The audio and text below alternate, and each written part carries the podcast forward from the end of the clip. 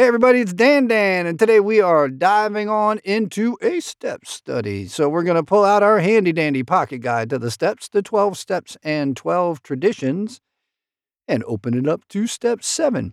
Now, step seven is a turning point step. It coincides, it kind of is the culmination of five and six, and then we do seven. And the idea here is extremely short in the big book. On page 76, there's a little prayer. We're going to do that at the end. And in the 12 and 12, it's a little bit longer, but instead of telling us like how to do the step, it kind of gives us a picture of what it's like to have done it, what's expected of us, what's on the table, what hangs in the balance, what are we going to get from this? And man, it's a challenge. So we we get these character defects, and in step six, we're entirely ready to have God remove all of these defects of character. All right, so that's what seven's ultimately all about. It's just a the, the doing of step seven is really just a simple prayer, but the frame of mind is maybe a little more difficult to maintain. So it's important to keep that in mind. This is not a one and done. This isn't a, a finished step seven. That's never going to happen. And in our big book, it says that when we're ready, when we're ready, we do six, and when we're ready, we do seven. That's they, they come at the same time. So if you've done a fifth step and you sit with your sponsor or a person and you talk about these character defects and you say, Man, I'm entirely ready to be done with these things that block me off from God, that block me off from success, that keep me in failure mode, that keep the obsession for alcohol and drugs on my mind, that keep me tangled up in this world in a way that leaves me restless, irritable, discontented, sensitive, depressed, angry. I'm ready to be done with that. I'm ready to be done with that. And th- then we dive into step seven. So it's that's its purpose. It's important that we recognize that it's a change. The steps up to now kind of focused on how do we get ourselves in order, right? And the reason why we wanted to do that is so that we could go serve our higher power. And in step seven, we're, we're saying, okay, we've done that. I understand how to get myself in order and perhaps maintain that order. And I'm going to step over this threshold and not look back at me so much now.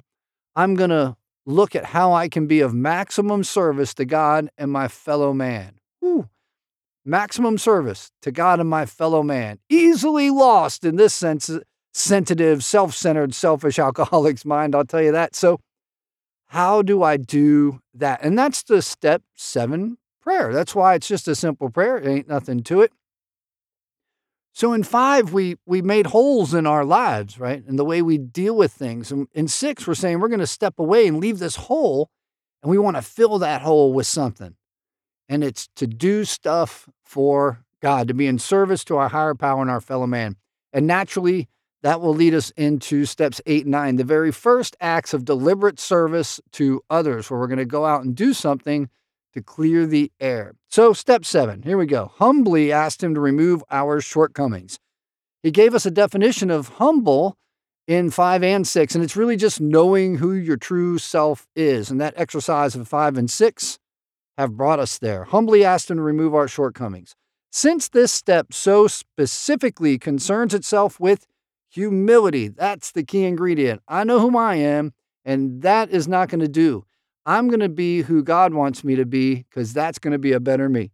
We should pause here to consider what humility is and what the practice of it can mean to us. Indeed, the attainment of greater humility is the foundation principle of each of AA's 12 steps. Each one busts the ego down just a little bit more. For without some degree of humility, no alcoholic can stay sober at all.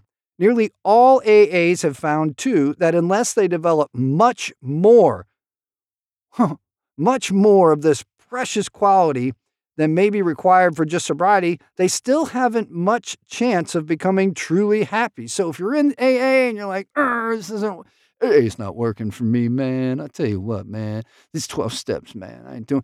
If you're, if you, if you got that going on in your mind, this may well be the problem. This might be where you can do some work to get a different perspective.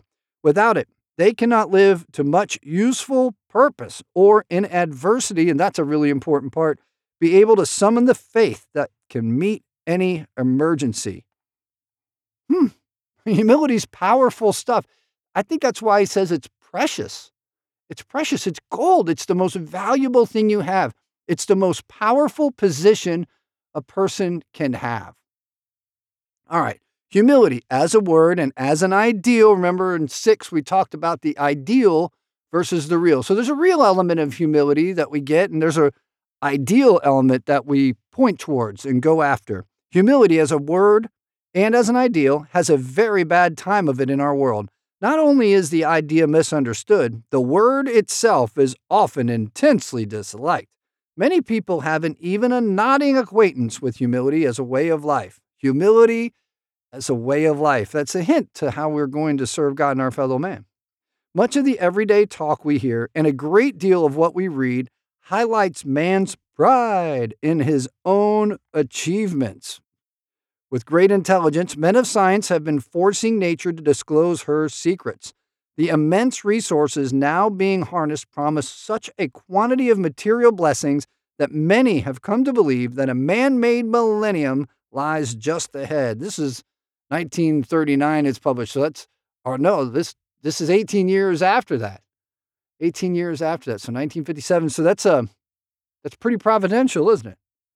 Hmm, poverty will disappear. Well, that didn't happen. And there will be such abundance that everybody can have all the security and personal satisfactions he desires. We certainly do our best to, to have that, right? The theory seems to be that once everybody's primary instincts, fourth step stuff, instincts out of control, primary instincts are satisfied, there won't be much left to quarrel about. The world will then turn happy and be free to concentrate on culture and character. See, that's always wrong, right? That's always wrong. It's the seeking that is the exciting, not the finding, not the getting there. It's the seeking, the journey, the path the exploration, the discovery.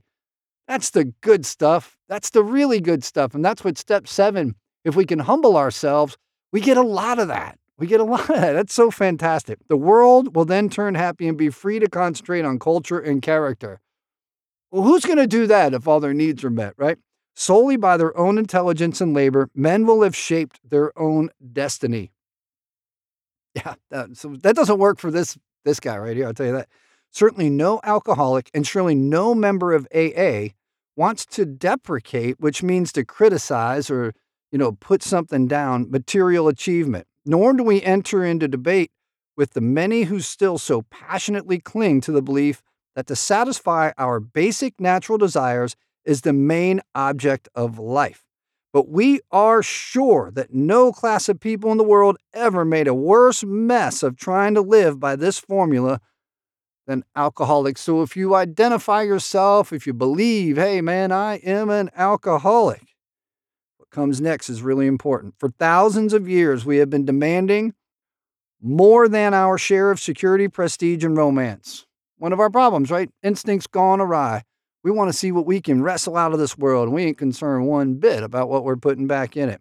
When we seem to be succeeding, we drink to dream still greater dreams. When we were frustrated, even in part, we drank for oblivion. That is definitely me. Key sentence Never was there enough of what we thought we wanted. Never was there enough. Never was there enough. Especially liquor, right? There came a time in my life I, I couldn't even get drunk anymore. Now, everyone around me would have said, oh, he's blasted, but I couldn't get that sense of comfort, that warm feeling that came at first. And I started mixing drugs and alcohol together and really, you know, mass quantities. And it wasn't long until that didn't work either. In all these strivings, which is an attempt to reach a goal of striving, so many of them well intentioned, so we mean well by them, our crippling handicap had been our lack of humility.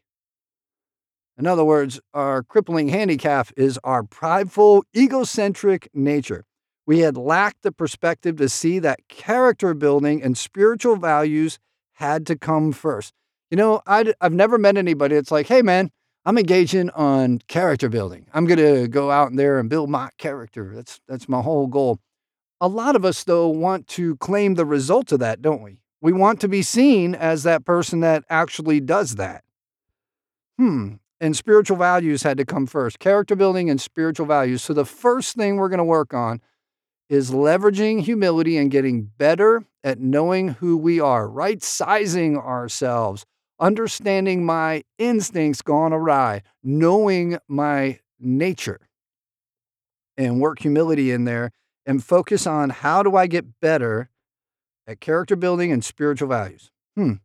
So it says, we had lacked the perspective to see that character building and spiritual values had to come first, and that material satisfaction stuff were not the purpose of living. Quite characteristically, we had gone all out in confusing the ends with the means. Man, we do that all the time. We live in the results world. We think about how we're going to have this result or how I'm going to get that or some there's some sort of magical place in the future where I'm ready. The other day I was in a meeting and I heard this shared by a lot of people that they weren't ready to do blank. They weren't ready to sponsor. They weren't ready to break off a relationship or whatever the case is. And that's why it's so important in 6 and 7 that when we are ready because you're always ready. There's no there's no magical place in the future. It's just whether you got enough of that quantity of willingness to get this thing done. That's really what it's talking about. Do you have enough humility in order to step through step seven? Hmm. Quite characteristically, we had gone all out in confusing the ends with the means, living in results world. Instead of regarding the satisfaction of our material desires as the means by which we could live and function as human beings, we had taken these satisfactions to be the final end and aim of life. And the disaster of that is, you know, you get the new car and, well, a year later it's not new anymore. That payment's the same, isn't it? True, most of us thought good character was desirable because we all want to be seen that way, right? But obviously, good character was something one needed to get on with the business of being self satisfied. Critical sentence here with a proper display of honesty and morality, we'd stand a better chance of getting what we really wanted. So, something to think about there is that double life, right? The double life, double life motivation that if I can fool people, if I'm dishonest, I can get what I want. And so many of us do that. When we go through our fifth and sixth step, we eliminate that option and we become real and sort of just this one person that we know a little bit better, hopefully a lot better. We've done some soul searching and we understand that there are things about us that are quite undesirable and we want to be free of them. Ooh, that's the necessity of character building. That's the necessity of it because we have this hole now that was filled by living a double life. And we want to fill it with another set of things. And we got to get on with this quickly. It cannot wait. But whenever we had to choose between character and comfort, uh oh, the character building was lost in the dust of our chase after what we thought was happiness, like a handle of liquor. For a moment, it did make me happy. It was always a sense of relief when I got back in the car or got to the bar or whatever the case is, and I got that first drink. There always was. Seldom did we look at character building as something desirable in itself, something we would like to strive for, whether our instinctual needs were met or not. We never thought of making honesty, tolerance, and true love of man and God the daily basis of living. Yeah, never. you know, never.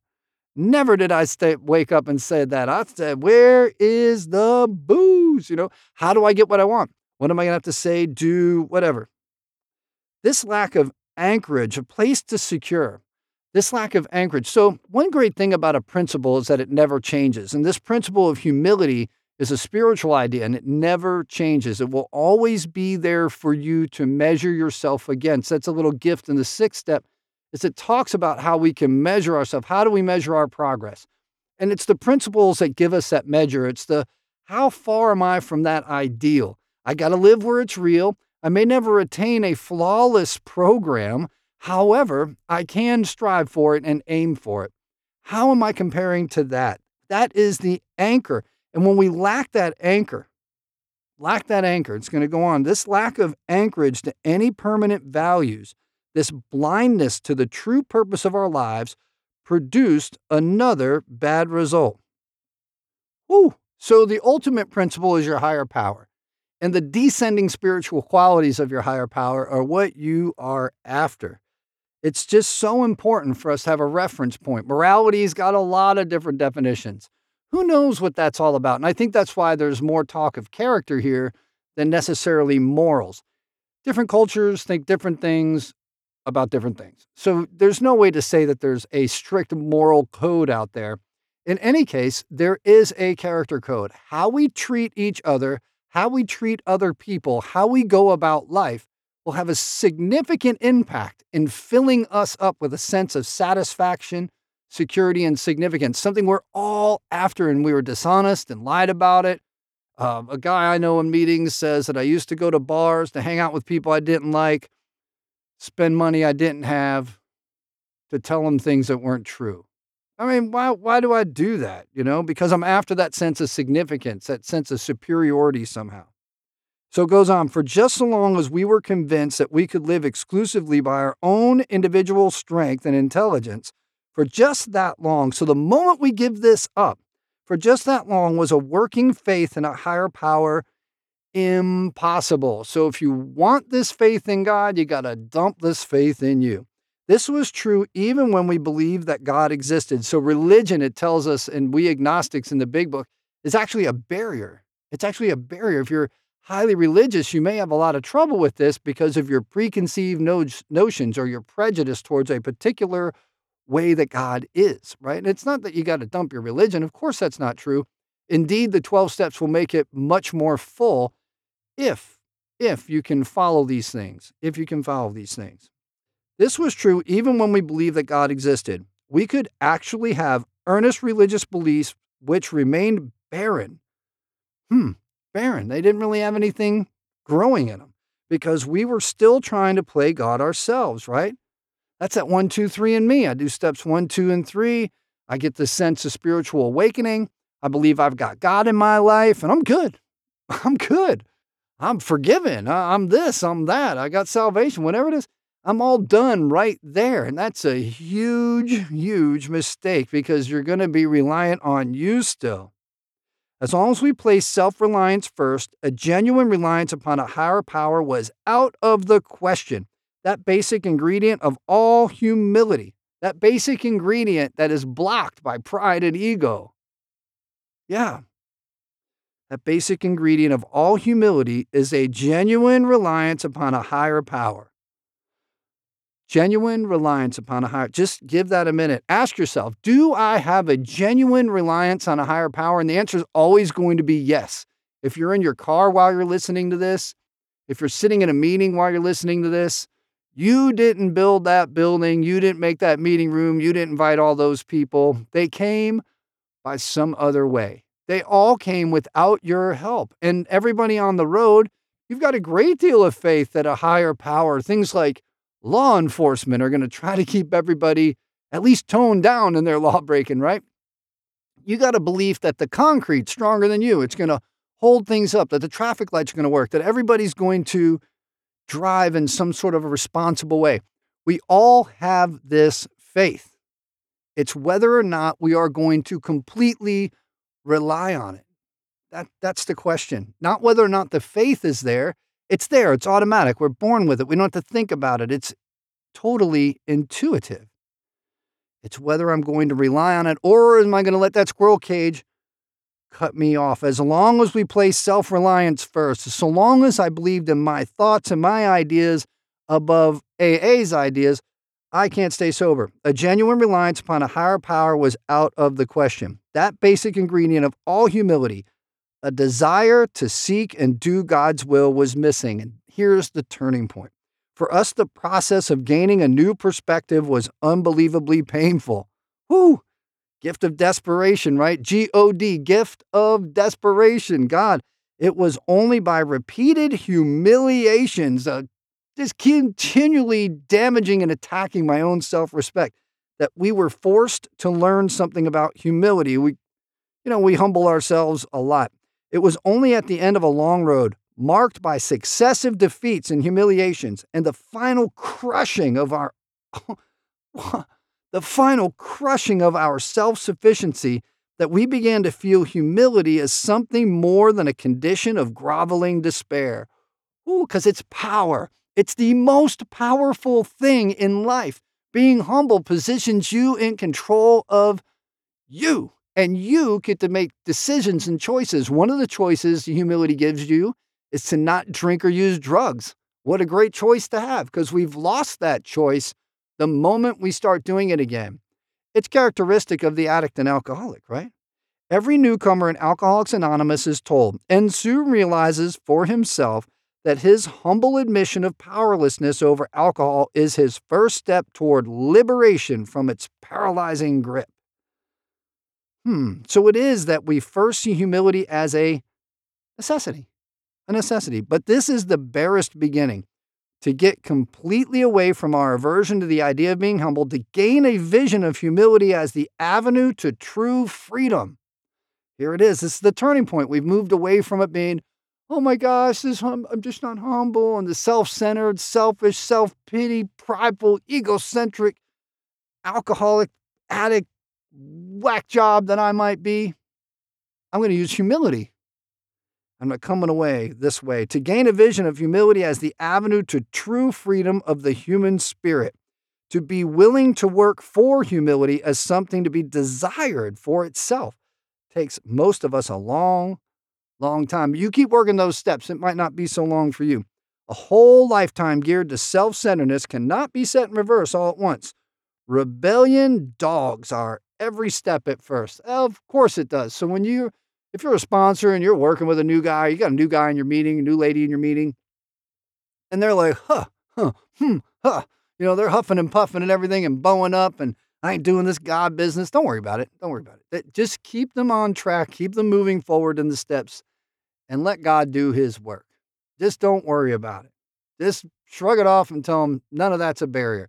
The barrier here is getting them to just do the steps. And if they can humble themselves to a new set of directions, step three, they will find step seven much more palatable. When we, it goes on, when we have finally admitted without reservation, remember that at the beginning of step six, without reservation that we are powerless over alcohol, step one, we are apt to breathe a great sigh of relief, saying, Well, thank God that's over. I'll never have to go through that again. Then we learn, often to our consternation, which is a strong, it's surprise. Consternation is what?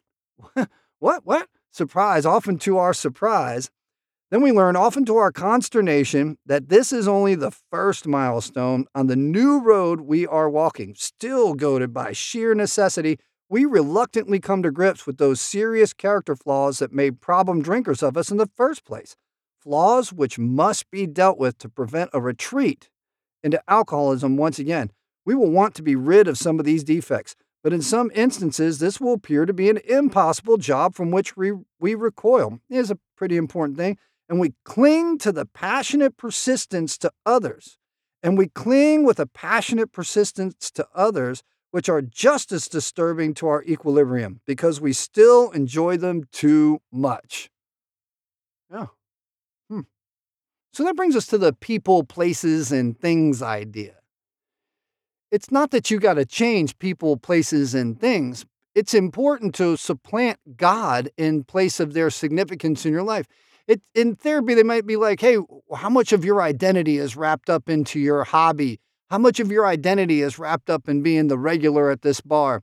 How much of your identity is wrapped up in being the guy with the case of beer on the cooler on the lake or whatever it is, you know, whatever it is? and being the wine connoisseur, the bourbon guy, or the dope dude, or the dope dealer, or whatever it is. How much of your identity is wrapped up in that? How do we unwrap it from that and put it as you are the Son of God? You are His children. You are the employee of God. You're going to do God's work. How do we do that? And step seven is that very step. It, it, we're going to say this prayer and we're going to take our mentality and say, you know what? I'm going to move towards that. Huh. And it's important that we don't cling with a passionate persistence to others that used to be a part of us destroying ourselves. It's not that you can't be friends with people you used to drink with. It's not that you can't be in places where you used to drink. Of course you can. Our book says we can go to the most sordid place on earth on such a mission. So don't fear that if you're in good, fit spiritual condition, if you're doing the things of the program, you'll be able to go there like nobody's business. If not, you might have a problem. Humbling ourselves, knowing who we are, is so, so vital.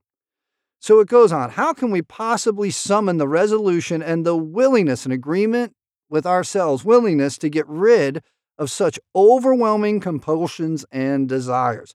But again, we are driven by the inescapable conclusion which we draw from AA experience that we surely must try with a will or else fall by the wayside. At this stage of our progress, we are under heavy pressure and coercion, which is to act with a persuasive force. Coercion is persuasion to do the right thing. Very important. We are obliged to choose between the pains of trying and the certain penalties of failing. Here's what's so great about that. I like to talk to my guys. This is all Dan Dan stuff. It's not the big book stuff, but you know, Comfort builds capacity. I start things off, I'm uncomfortable, I have funny feelings about it, I think it's not going to work. Comfort builds capacity. As I practice driving nails with a hammer, I get better and I can drive more nails per minute.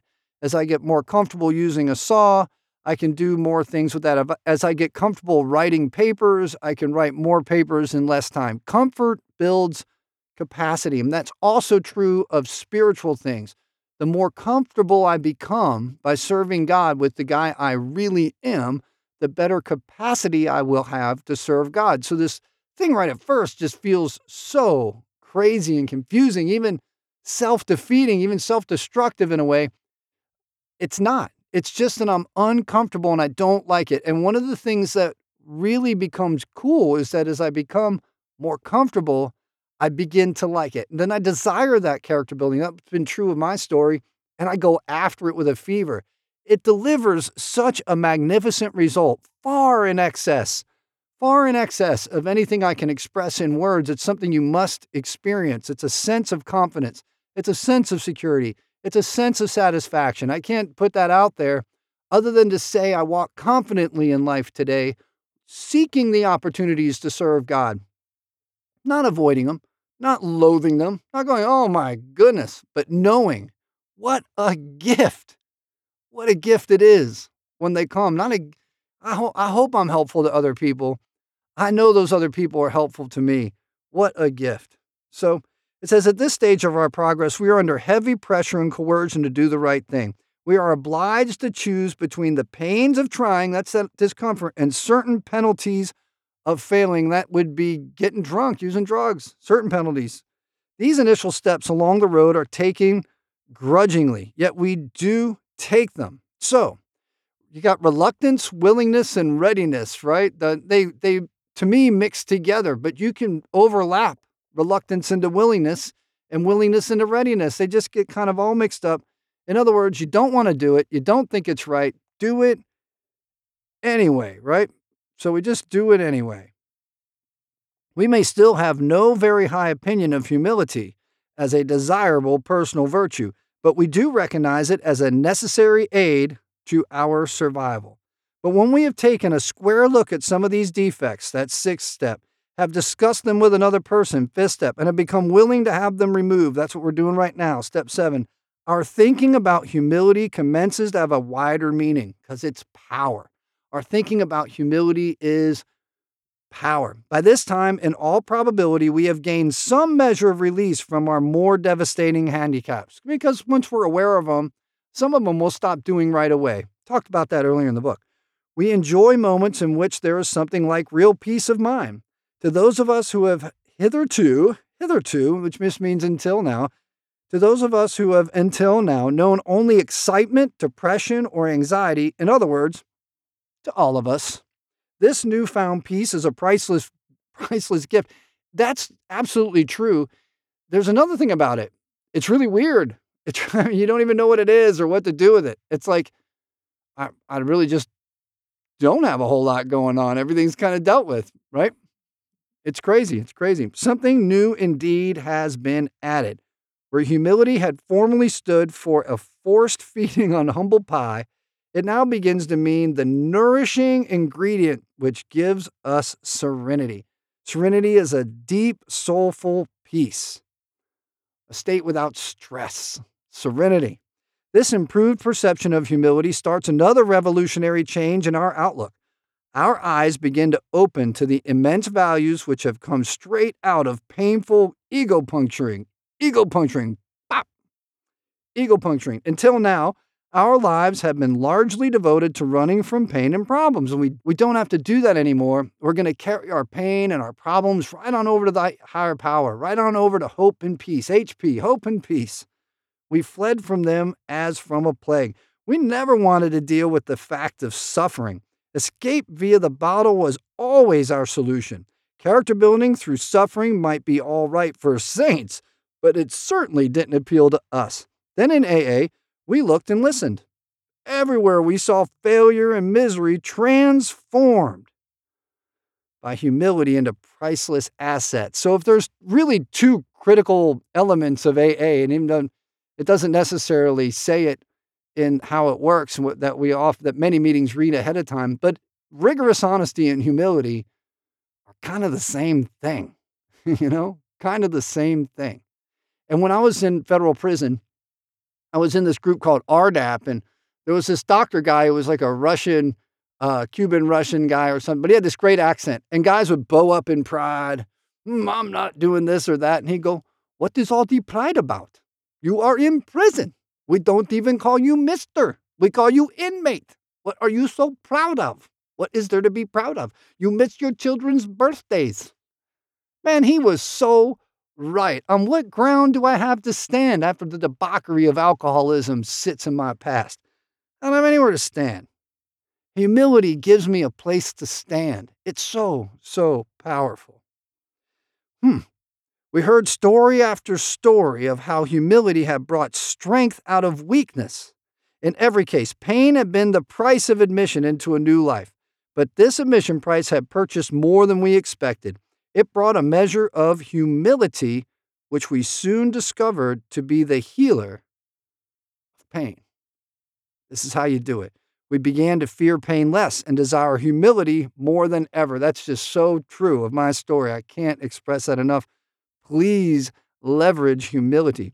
During this process of learning, oh, it's a process of learning. It's not just epiphanies, catapults into the fourth dimension, philosophical understandings, religious context. It's none of that. It's just a process, it's a practice. We're going to practice this, we're going to build an experience and understanding so that we get better at leveraging humility for the benefit of others. During this process of learning more about humility, the most profound result of all was the change in our attitude toward God.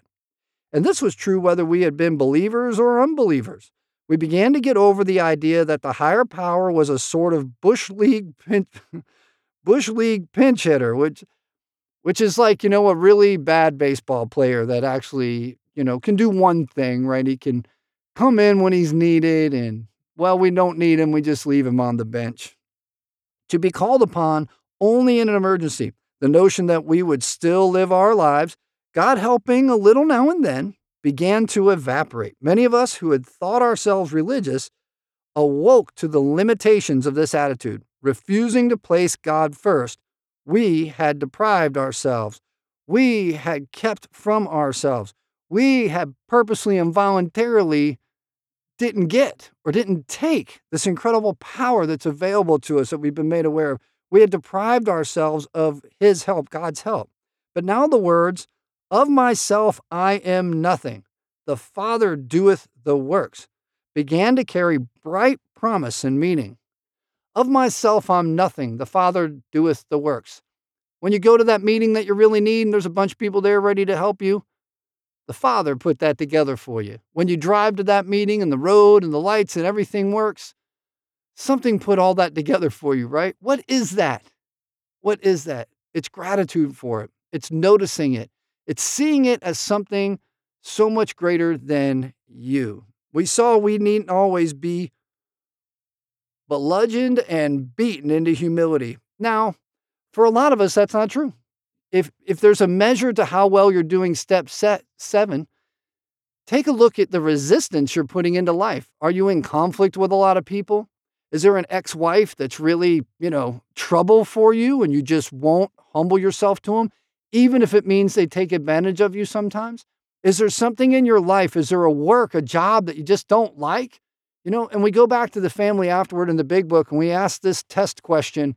And that test question is this Are you really trying to see what you can get out of the circumstances instead of seeing what you can put into the circumstances? Are you putting greater importance, weight, significance, and emotional, cognitive effort into what you're getting out as opposed to what you are putting in?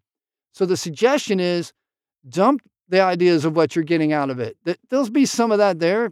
Give it no energy and put your energy into what you are putting into it and watch these things change. That is true of step seven. If you're reading this thinking, boy, God's finally going to do something for me, or God's already done so much for me, I want you to think about it this way What are you going to do for God? What are you going to do? If God was present with you right now, what would you do for him? What do you think God would have you do for him? And I think that would just be what would you do for yourself under the same circumstances? Hmm. So it says, but now the words of myself I am nothing, the Father doeth the works is so important because recognizing you don't put the world together gives you a chance to function better. We saw we needn't always be bludgeoned and beaten in humility. We can just choose to use it. And you will. You will. It's such a fantastic skill. It could come quite as much from our voluntary reaching for it as it could from unremitting suffering, never stopping, unremitting, will not give up. A great turning point in our lives came when we sought for humility as something we really wanted rather than something we must have. Turning point. It marked the time when we could commence to see the full implication of step seven. Humbly, humbly, without any pride or ego, Ask God, Him, to remove our shortcomings, our weaknesses, and our character. As we approach the actual taking of step seven, see, we haven't even done it. It's just kind of, you know, the experience of step seven and how we get to it. It might be well if we AAs inquire once more just what our deeper objectives are. Each of us would like to live at peace with himself and with his fellows. Is that true, you? Ask yourself do you want to live at peace with yourself and with your fellow man? This is how you do it. We would like to be assured that the grace of God can do for us what we cannot do for ourselves. It already has. We have seen that character defects based upon short sighted or unworthy desires are the obstacles that block our path towards these objectives. The obstacle is the path. You attack those shortcomings, you attack those character defects, you become hyper aware of them and begin to correct them as they as they reveal themselves in your life as they intrude into your life. We now clearly see that we have been making unreasonable demands upon ourselves upon others and upon god. The chief activator of our defects has been self-centered fear primarily fear that we would lose something we already possessed or would fail to get something we demanded. You hear that all the time in meetings living upon a basis of unsatisfied demands. Uh, unsatisfied demands. We were in a state of continual disturbance and frustration. Therefore, no peace was to be had unless we could find a means of reducing these demands. Reducing your demands. So if you're approaching step seven thinking what you're going to get out of it, clear the plate. Think of nothing you're going to get out of it. Reduce your demands, your expectations. Get out of the results business. Thinking of what's going to happen or how it ought to be. That's the key. There's no peace to be had unless we could find a means of reducing these demands. The difference between a demand and a simple request is plain to anyone. If it's not plain to you, a demand absolutely requires it to happen. A simple request leaves all the other options open. The seventh step is where we make the change in our attitude, which permits us, with humility as our guide. I don't know how many times he's going to say that. It's important, with humility as our guide, to move out from ourselves toward others and toward God. That's the big change. We've been focused on ourselves. We're not going to do that so much anymore. The whole emphasis of step seven is on humility. It is really saying to us that we now ought, the term of debt we owe, we ought to be willing to try humility in seeking the removal of our other shortcomings, just as we did when we admitted that we were powerless over alcohol and came to believe that a power greater than ourselves could restore us to sanity. If that degree of humility could enable us to find the grace by which such a deadly obsession could be banished, it already did this for you, can be banished, then there must be hope of the same result respecting any other problem we could possibly have. Wow. Humility, you know, this idea that I know who my true self is and I know that I'm not God and I and I'm grateful for all the things around me and I'm grateful for all the things that assemble my day and I'm grateful for the troubles in my life cuz why have all these spiritual tools and not encounter times to use them? Why have a hammer if you don't have nails and something to nail together? Why have a drill if you don't need to drill any holes? If you're not going to use the tools, well, then there's really nothing to gain, right? Why have them? So, the obstacles, the adversities in our life, the uncomfortable things that happen when things don't go our way, we end up with this ability with the seven step prayer to convert it from being all about me, poor little old me, plum disease, and self pity and self righteous, you know, wanting to argue and be angry at everybody, we can move it towards how do I serve God and my fellow man? Wow. It's, it's probably the most objective point of view we can actually achieve. If there's no such thing as true objectivity to the physicist, right? Perhaps this is as close as we can get. So together, let's read this seven step prayer. And if you if just just listen to it, because it says something really awesome. It says, when ready, run. Are you ready? Are you ready to start stepping out and doing God's work? Are you ready to move on with your life? When ready. So there's a there's a pathway to recovery, right? And on that pathway, you're going to bump into God and he's going to have a trash can. Here's your chance to throw all this stuff in the trash can. He says you there's this fantastic life if you get by here, but I need all that stuff from you that's not going to work, that you don't use anymore, that's not served you good at all. And I want you to put it right here in my trash can. Drop it right here in God's trash can for me. If you'll do that, wow, things can be so, so different. And you throw stuff in that trash can and you, you really don't give it all to him. He says, It's okay, come on by. But as you bump into that stuff, as you realize it, you tap your pockets, you're like, Oh man, there's some dishonesty. Why don't you come back here and toss that in my trash can? When, you, when you get ready to walk on by God, you say something like this My Creator, I am now willing that you should have all of me, all of me, good and bad. I pray that you now remove from me every single defective character which stands in the way which prevents me, which keeps me from achieving my very own goals, which stands in the way of my usefulness to you and my fellows. Grant me strength. Come on, please give it to me. Grant me strength as I go out from here to do your work, your bidding. Amen. We have then completed step seven. It's just as simple as that. It's a really simple little prayer and I'm going to give my life over to God in a different way than step three. I'm going to go out and do God's work. I'm going to be there for other alcoholics. I'm going to be the first guy to volunteer. I'm going to be the person that doesn't get angry. I'm going to be the person that steps out of an argument. I'm going to leverage humility in so much of my life. So here's your discussion. A great thing to talk about is how hard is that? Man, that's hard. And it bumps into all those instincts that come alive in the fourth step, right?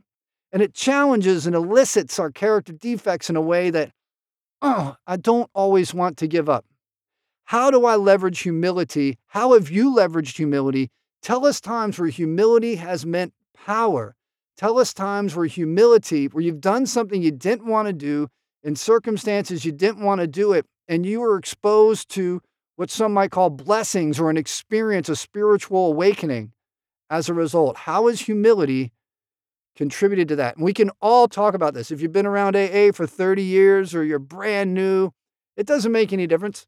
You have had this experience, so the book tells us, right? Talk about it. Talk about getting arrested. Tell a funny story about how you got humbled. Tell a funny story about how you got bludgeoned into a humble nature. The reason why this is important is this as we begin to be able to see that life is available to us that today, if I run into people the day after I quit drinking and I meet a new person that next day, they don't know me as a drunk. They don't know me drunk. The grace of God is immediately present, and I can build a new life by treating this person humbly and honestly. And we all have those people right from day one in recovery. If you're in a treatment center, you can do that right now. You can make a change and handle this as humble and honest as possible. It's so important that we get that humility because the first works we're going to do to begin to build our life back are next. And that's step eight and nine. And they are going to require this humility because we may encounter some really difficult conversations. So I hope you guys have a great discussion about humility. And thanks for listening to step seven.